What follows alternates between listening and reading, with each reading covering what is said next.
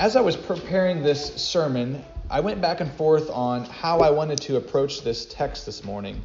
Uh, today, we come to what is traditionally called the high priestly prayer. So it's not just a text that we're reading this morning, it's actually a prayer. And it's the longest of the prayers recorded by Jesus in all of the Bible. Now, frequently, as we're reading through the Gospels, you see things uh, that we sometimes call popcorn prayers, where Jesus kind of just lifts up a quick little prayer to the Lord. Um, and it might be a small issue, might be a big issue, but uh, this by far is the most extensive prayer in comparison to all others that we see of Jesus. So the fact that it's a prayer is what left me with such a wrestle on how to go about preaching it. Oftentimes, when people pray prayers, especially when Christians are praying prayers, the Christian, the most charitable thing to do when someone prays a prayer is to do what?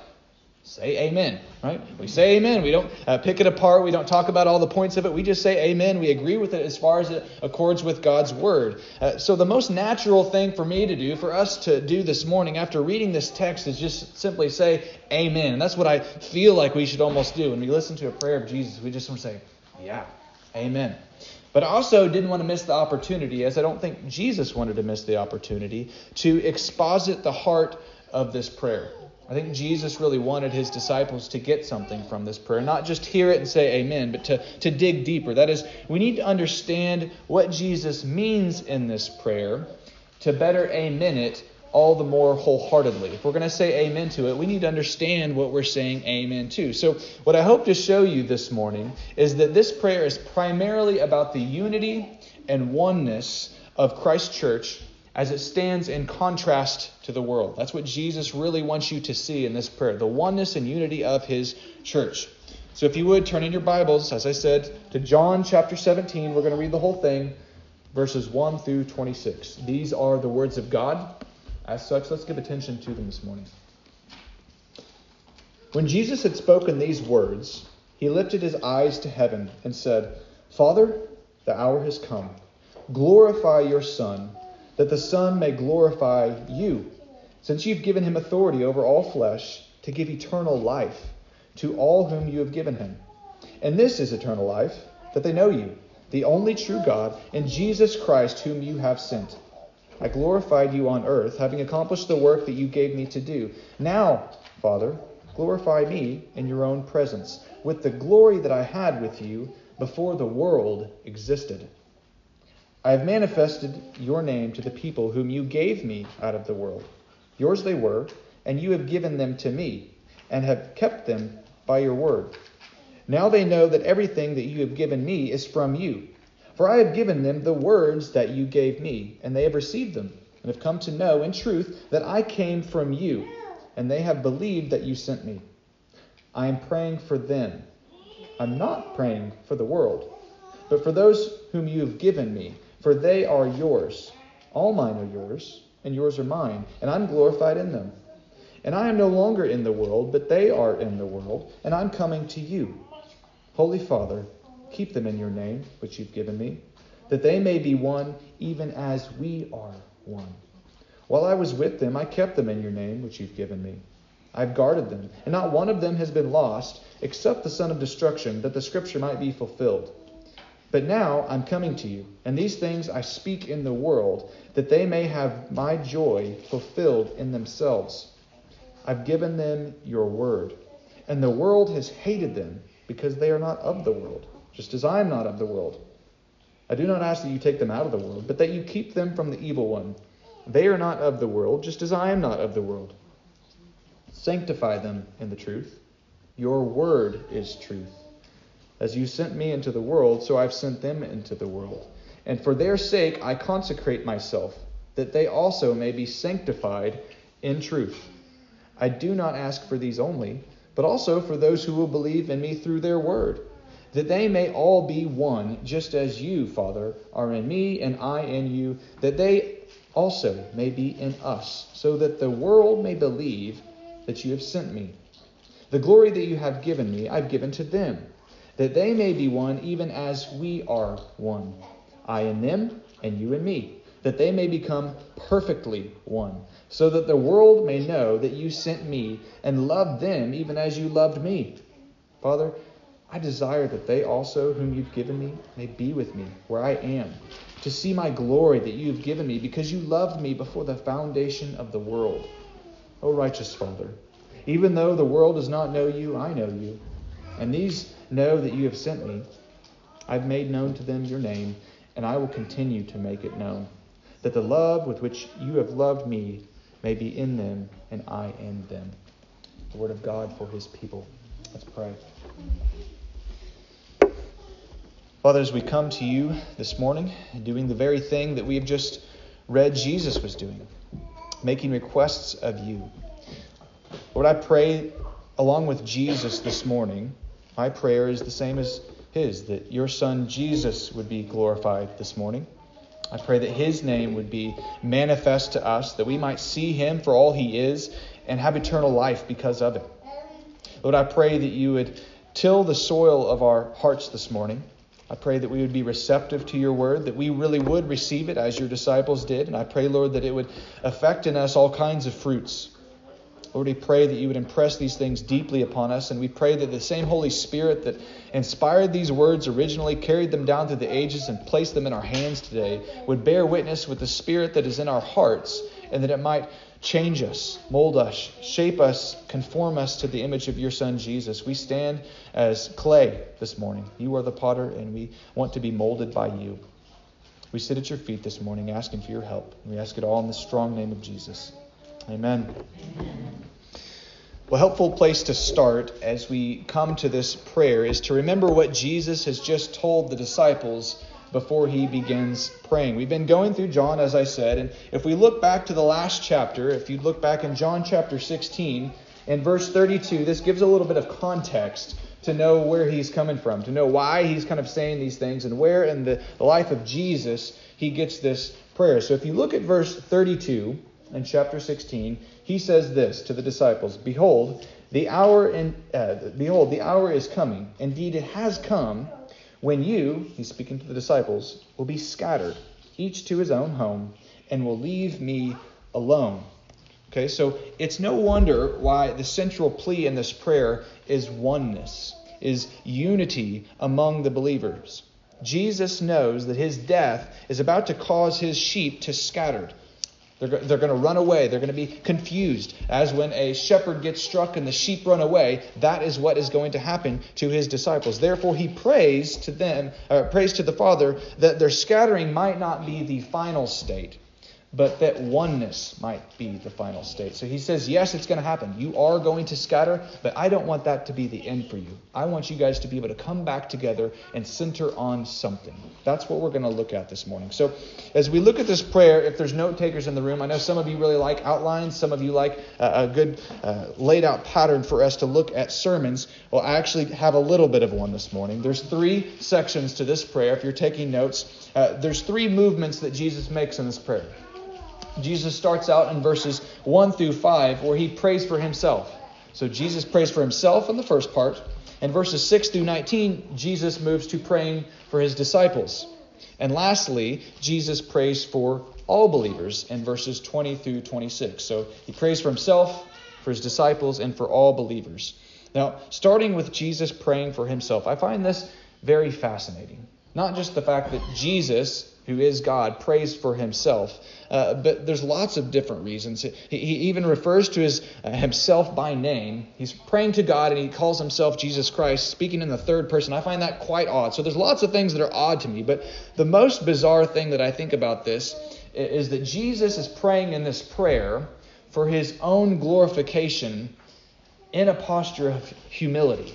It's kind of odd, isn't it? It seems an impossible feat, but Jesus does it. He's praying for glory for himself with a humble posture, right? It almost doesn't even make sense. It would seem that praying for glory is the most prideful thing you can do, right? Give me more glory. But don't forget that he's already been given the authority by the Father to do the things that he's asking for. In other words, he's making a request for something God's already told him he's going to do. So he's asking that he carry out the plan that's already been arranged for him. Glorify the Son so that the Son might glorify the Father, he says in verse 1. So the goal is the glory of God bouncing around from the Father to the Son back to the Father. Okay, so that's kind of the circular motion of glory among the Trinity. Uh, and for the record, this is the only way that anyone can pray for glory. Because God does not share his glory with anyone, according to Isaiah 42 8. God doesn't share that glory. It all needs to come back to him. So if we ask to be glorified, it must be in the sense to where we're going to get glory to bounce it back to Him. So there is a real sense in which we can pray for glory uh, as it will bounce off of us and bounce back to Him. We can still be a light of the world, like Jesus is a light of the world, because we're giving that glory and that light back to the Father. There's places in scriptures that talk about having our good works glorify our Father in heaven. So we've been called to those good works, right? It's prepared beforehand that we should walk in them. So there's a real sense in which we can model Jesus' prayer here. We've been called to walk in good works. Jesus has been called to accomplish things, and he's praying to the Father, help me do these things that you've called me to do. Glorify me as I do them. And there's a way, church, that we can do this as well. God, help me, Father, help me to do the things that you've called me to do as it will glorify you. Help me to be a light to the world. That's not prideful to pray that. So there's this first uh, thing that we can kind of take away from this that Jesus teaches us how to pray for ourselves, not in a prideful way, but in a humble way. But we might ask, what is this glory for? Why is Jesus so concerned about praying for his own glorification? Is it because Jesus is an egomaniac? No, it's not that. It's because he's concerned that those whom the Father has given him would see his glory and realize it is the key to eternal life. Because the glory of Christ is most clearly displayed where? On the cross. Right? That's where the glory is at. That's where we see Jesus most glorified. So even as he's praying for himself, his heart is for the believers. His heart is for their salvation. He doesn't want to be glorified for his own sake only. He's praying for glorification for your sake, for the sake of the disciples, so that you might reap the benefits of beholding the glory of God. Glorify the Son so that you can actually get something from that, so that you can reap eternal life. Because when the Son is glorified, and the world sees it, that's when people believe. That's when they get illuminated. That's when they see. That's when they become a light too, and that spreads more and more. So now we can see Jesus' heart in this prayer. It's for you. It's, it's for believers. It's for those whom the Father has given him to believe in his name. Yes, he's praying for himself, but by doing so, he's also praying for the disciples, which brings us to our next point, where he starts to move to pray for his disciples. Now, let's go back to this glory concept for a moment that Jesus keeps praying for. We know now that its purpose was for the salvation of believers, but what does he mean by glory?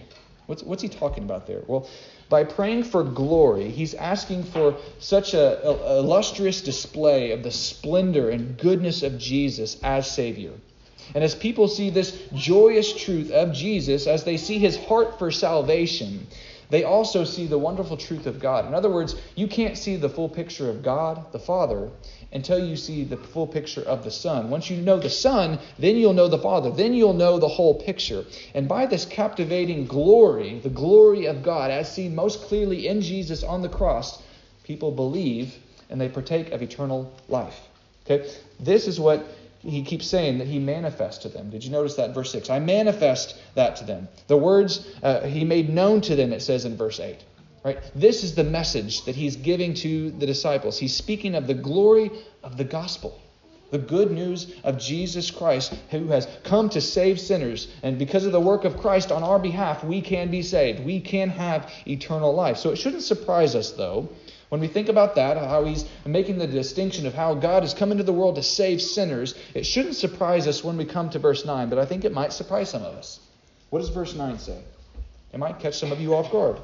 I'm praying for them. Okay, good. I'm praying for the disciples. I'm not praying for the world. Whoa. I'm praying for them. I'm not praying for the world, but for those whom you have given me, for they are yours. So he's making it very clear that he's only praying for those whom the Father has given him to believe. He's not praying for the world who has rejected him. Right? These are people who say, I don't want you. And Jesus says, I'm not praying for you. I'm praying for the people that have believed in me. Now, I don't want to make any bigger deal of this than Jesus does, But have you noticed this theme in the last few chapters where Jesus really makes his disciples stand out as something special, something chosen? Okay? Jesus not only distinguished his disciples, saying, You're my friends, so he, he didn't just distinguish them from the world, but he also goes farther than that. He says that they have been chosen from the world. I didn't bring any attention to this when we looked at it in chapter 15, but I'd like to kind of just go back there real quick now and point it out that it's actually a theme that keeps coming up. John chapter 15, verse 16 says, You did not choose me, but I chose you and appointed you that you might go and bear fruit, that it might abide. So he won't let his disciples think that they are being set apart from the world because they're better than anyone else. It's not the disciples' goodness. It's not that they're awesome that he's chosen them. He says, Actually, I loved you first, and because I loved you, you love me. That's why this works the way that it works. I, you didn't choose me. I came and found you. I hunted you down. I found you, and I appointed you to do what you are doing. Their belief is by appointment, and their belief is rooted in the fact that they've been given by the Father to the Son. Have you catch this, or have you caught this? Have we been as we've been reading through this? Read verse two with me. Verse 2 says this Since you've given him authority over all flesh, to give eternal life to who? To all whom you have given him. To all whom you've given him. Okay, verse 6 I have manifested your name to who? To the people whom you have given me out of the world. Yours they were, and you gave them to me or verse 9, those whom you have given me, for they are yours. Verse 12, I kept them in your name, which you have given me. I have guarded them. Verse 24, Father, I desire that they also, whom you have given me, may be where I am. Six times in this one prayer, Jesus reiterates the fact that the disciples have been given by the Father to the Son out of the world. Now, why? Why do you think that Jesus keeps repeating this thing over and over again? Well, remember, the disciples are in earshot of this. They can hear what he is praying. So Jesus repeats this truth to do the very thing that he is praying for in verse 17 through 18. What does this say? Verse 17 says this Sanctify them, that's the disciples there, sanctify them in the truth. Your word is truth. As you have sent me into the world, so I have sent them into the world. So he wants to sanctify the believers in the truth of God's word. He's pounding it into the heads of his disciples that they are chosen from the world, sanctified from the world, set apart from the world. They are appointed not because of their own will, not because of flesh and blood, but because of the gracious will of God. It is by grace that they are where they are today. And Jesus really wants them to catch this. Six times he repeats it so that they can hear it clearly. So by sanctify here, he means set apart, contrasted with, holy, distinct, consecrated, peculiarly not the world. And this sanctification, he says, is accomplished by the word. So he's going to set these people apart, choose them, uh, contrast them with the word. Now, how so? How does this sanctification happen? And what does he mean by word? What's he talking about? Sanctify them by the word. Well, it means that we are set apart, holy, and distinct as Christians because we are unified in the truth of Jesus, who is the Word of God. Jesus, strictly speaking, is the Word of God. In the beginning was the Word, and the Word was with God, and the Word was God. It's not in the beginning was the Bible, and the Bible was with God, and the Bible was God. No, it's talking strictly about Jesus, who is the way, the truth, and the life. Jesus, strictly speaking, is the Word, is the eternal Logos, who was with God before the world even existed. He is pre existent to this world that he keeps talking about. Did you catch that in the text? The glory that I had with you before the world existed, I'm before even all this is what Jesus is saying. He wants people to catch a glimpse of that glory of who Jesus really is. And before we ever believed, God gifted us to Jesus that we might be a chosen people. before any belief ever happened. And this word of God comes to us, and its glory captivates us and causes us to believe. And we believe because we are now in Christ over and above the fact that we are in the world. That's what Jesus is doing by sanctifying them in the word, by in the gospel. Who he is, what he did, what he says, his name is what we want to unify and therefore sanctify us from the world. We are not of the world. We're in the world, but we are not of the world. And Jesus wants it to be very clear that's them, and you guys are with me. You're in my name. We are Jesus people. Okay? So verse 11 says, Holy Father, keep them in your name. Now, we've talked about this lots of times. We haven't really dug in deep to uh, uh, to the, the concept of in your name, but I just want you to think about in your name, praying in the name of Jesus, doing something in the name of Jesus, asking requests of the Father in the name, in the name. Okay? Holy Father, keep them in your name, which you've given me, he says, that they may be one, even as we are one. So it's the name of the Father, which is given to the Son and shared with the disciples that unites them and makes them one, even as he and the Father are one. This is the unity that we have. Jesus consecrates himself, separates himself from the world in his death and resurrection, and by doing so, he sanctifies us because we are united with him. Right? He, he sets us apart who believe in his name by his death and resurrection. This is why the world hates the disciples of Christ, as it says in verse 14 because we are Jesus people. We believe in Jesus. We are following Jesus, who is clearly not going in the pattern of the world. We're doing something different over here. And we're doing it because Jesus saved us and appointed us to do the very things that he's doing, living in contrast to the world. So the disciples are the people who carry the name of Jesus, they are Christians. They're the people who carry the name of Christ. Christians, we are literally named by Christ. We are having his name shared with us. And their unity and oneness as a people stems from them being uh, named by the Son from the Father, right? He shares that name with us. So it's the name of Jesus that unifies us. And I want this to, to go to our hearts this morning. This is the moment where I want us to kind of slow down and maybe have a little bit of repentant action because it's the name of Jesus that unifies us. It's not political party that unifies us. It isn't common ethical stances that unify us. It isn't even doctrinal fidelity, as much as I want to say it is. It's not that that unifies us, right? The thing that unifies the church is the name of Jesus, the name that is above every other name. It's above red, blue. It's above this stance, that stance. It's not doctrine that unites us. It's not even the Bible that unites us. It's Jesus alone, as seen the, through the scriptures, yes, but it's Jesus alone that makes us Christians. Not holding a Bible in our hands. The Pharisees had their Bible. It's Jesus that makes us Christians. And it's that that we're leaning into for the unity. It's that right there. He says it in verse uh, 2 and 3 Eternal life to whom the Father has given the Son, and this is eternal life, that they know you, the only true God, and Jesus Christ, whom you've sent. That is where we need to look to to find the unity. That is the unity that the disciples should seek above everything else as they stand in tribulation in the world that would otherwise cause them to scatter. You're going to run, he says. You're going to scatter. What are you going to come back to? What is that thing that's going to unify you, bring you back together as one people, even as I and the Father are one? What is that? It's Jesus and his heart to save sinners. That is what brings them together to be one. That is what keeps them from the evil one. It's Jesus. Jesus is the one that keeps them. The one, uh, the, the, the evil one would come to breed what?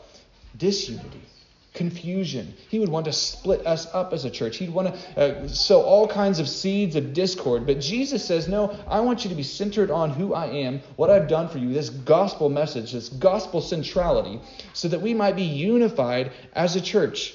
So we're, we're being uh, protected from the evil one who would otherwise cause us to scatter in the name of Jesus. Think about this as you're praying your prayers uh, in regards to other churches.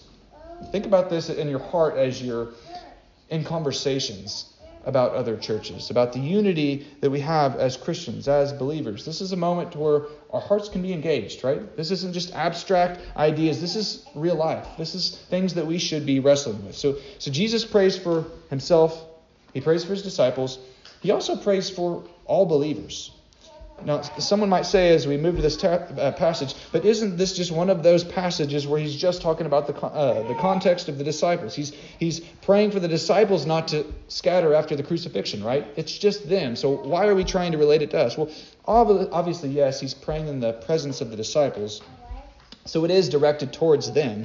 But notice in verse 20, he makes the point to say he's not only praying for the disciples, but he's also praying for those who will believe in me through their word. So, just as he wants to be precise in his prayers about not praying for the world, this is very important to Jesus. He also uh, finds it very important to distinguish the fact that he wants not just the disciples, but he also wants those who believe in the word of the disciples to be having all these truths counted to them as well. He's not just praying for the disciples back then, church, he's praying for you, if you believe. That's, that's one of the greatest takeaways that we can take away from this is that Jesus is praying for you. It's not just contextually applicable to the disciples only, it's for us today. I want you to hear Jesus' heart as he's praying here. Now, th- this prayer, it follows the pattern uh, of most of all the other chapters. Jesus starts with the apostles, then they carry that gospel pattern forward through the ministry of the Holy Spirit, usually through the, the witness of Scripture, and it spreads throughout the world and it applies to us. So, through the proclamation of the word, of the gospel, this prayer reaches even to us today who have believed in God and his Son, whom he has sent for our salvation. So, we too have been sanctified in the truth. That's what we are actually doing right now. We have come out from the world together to be sanctified from the world in the truth of the gospel, basking in the glory of God, giving glory to Jesus to be transformed like he's praying for. This is how God is still answering this prayer of Jesus today. It's being fulfilled in your presence right now. And it's not just that he prayed that one time back then. We also find uh, places where it says that Jesus intercedes for us. He's continuing to pray for us. His heart is for us. So before we believed, think about this. We were of the world weren't we? We were the world. But through sanctification, through this prayer of Jesus, the setting apart of the, uh, the truth of God in Jesus, the world is now believing and therefore showing to be numbered among those whom the Father has given to the Son to believe. That's us. That's us too, not just the disciples. We have been given from the Father to the Son to believe. So, in a real sense, the world is being sanctified by the truth as well. Right? The world is being washed. As the gospel washes over the earth, it cleanses and sets apart those who are being saved. And more and more, like a, a mustard seed, it grows and grows. And we start to find that this glory is covering the entire earth. That's, that's the hope, isn't it? That the knowledge and the glory of God would cover the earth as the waters covers the sea. That's the pattern that Jesus is praying for. That's where we're going for. Jesus' prayers, they get answered. If any prayer is going to be answered, you, you, know, we think about the effectual and fervent prayer of a righteous man availeth much. Jesus is pretty righteous. Jesus is as righteous as it gets. And when he prays, his prayers are answered. So I, I want you to think about this this morning. Listen to the way that Jesus puts his prayer in verse 20 through 23 as it pertains to the world. Verses 20 through 23 says this. If you underline in your Bibles, I don't. But if you do, you can underline this when I tell you. I do not ask for these only but also for those who will believe in me through their word, that they may all be one, just as you, Father, are in me and I in you, that they also may be in us, so that, there it is, the world may believe that you have sent me. The glory that you've given me, I have given to them, that they may be one even as we are uh, one. I in them and you in me, that they may become perfectly one, so that, underline that, the world may know that you have sent me and loved them even as you love me. For God so loved the world that whoever might believe in him might not perish but might have eternal life. The things that Jesus is trying to glorify and show the world all the more. So, yes, there's this truth of only those whom the Father has given to the Son who will believe, but the whole purpose, the goal here is that this might grow and grow and grow to where it's more and more people. All these people are coming in to see the glory of God in Jesus. So, by this prayer being answered, the world is able to see a unified force of Christianity. What they see when they see that unified force is what? The love of God and the people of God. They see that we are a loving people.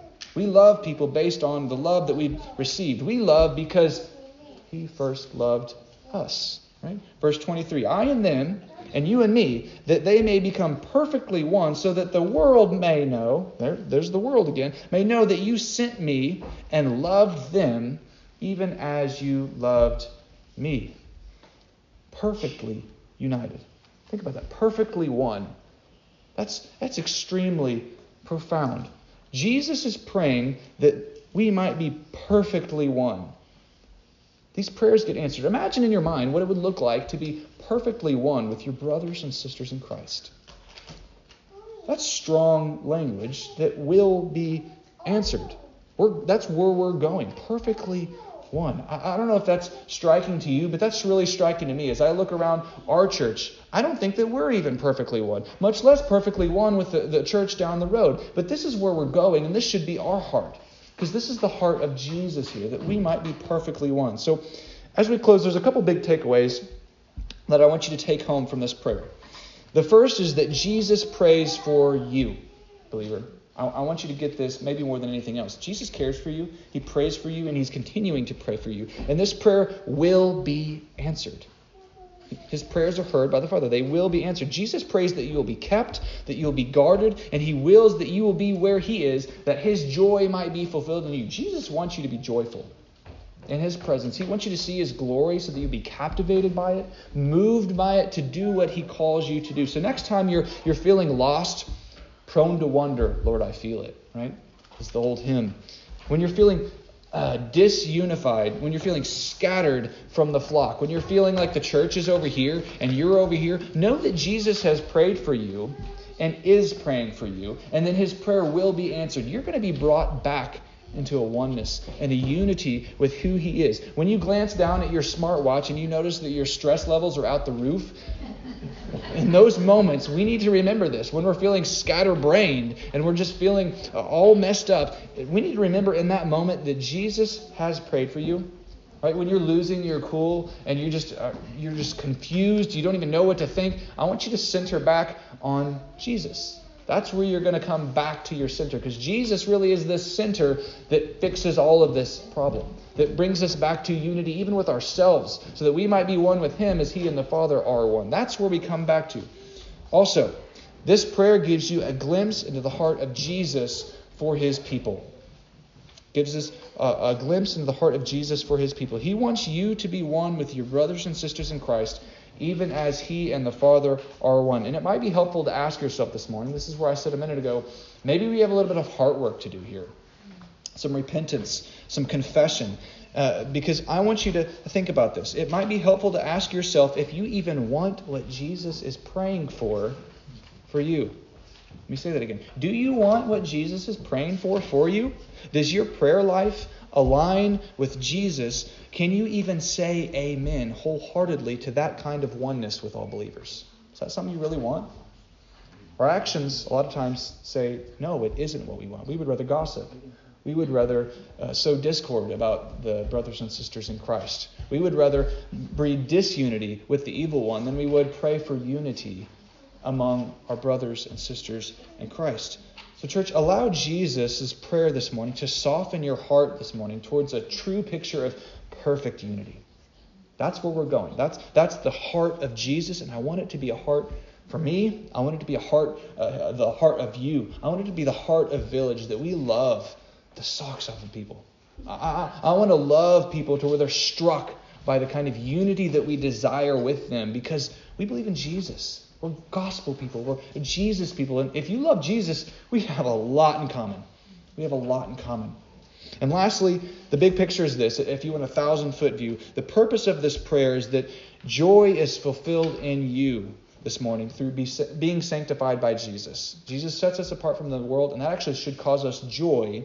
And, and, and that joy he's speaking about is rooted in knowing that we are one with God, not with the world. Your unity is with God, not the world. There's lots of things that are passing away in the world, but God is fixed. He is not moving. And we are coming together in the unity of who Jesus is and the gospel, and that is what brings us joy. That's what brings us hope. That is what unites the world around the kingship of Jesus, to where his rule and reign is actually realized. We could see it around us with our own two eyes, where it's on earth as it is in heaven. That's where we're going. That kind of unity, that kind of reign of Jesus is the goal. Amen? Now, I haven't exhausted this prayer by any means. Uh, this probably could have been like a five part series. But at least now, as we look at this text, we can say, okay, this is what Jesus means when he says unity. This is what he wants from me. And this helps us all the more to do, as I said a moment ago, to be able to say amen all the more wholeheartedly and actually mean it and know what we're agreeing to. Amen? Amen. amen. Let's pray. Father, we need your help in this. This is not something that we can do on our own. This is something that we need uh, a continual, perpetual, fresh infilling of your Holy Spirit that unites us with our brothers and sisters in Christ. Lord, I pray that you would impress upon every single person in this room the deep care for the unity of the church that you have. You want it bad, and you will get it. Lord, I pray that we would not fight against that, that we would not kick against the goads, that we would be welcoming to your oneness that you pray for in your church. We pray that our prayers would align with your prayers. We want your will to be done in our hearts, Lord. Not our wills, but your will is the prayer that we have this morning. Unify us with all believers, all who have been called by you out from the world to believe in your Son Jesus and have eternal life. We pray these things in Jesus' name. Amen. Let us continue to worship this morning by standing and singing together Jesus.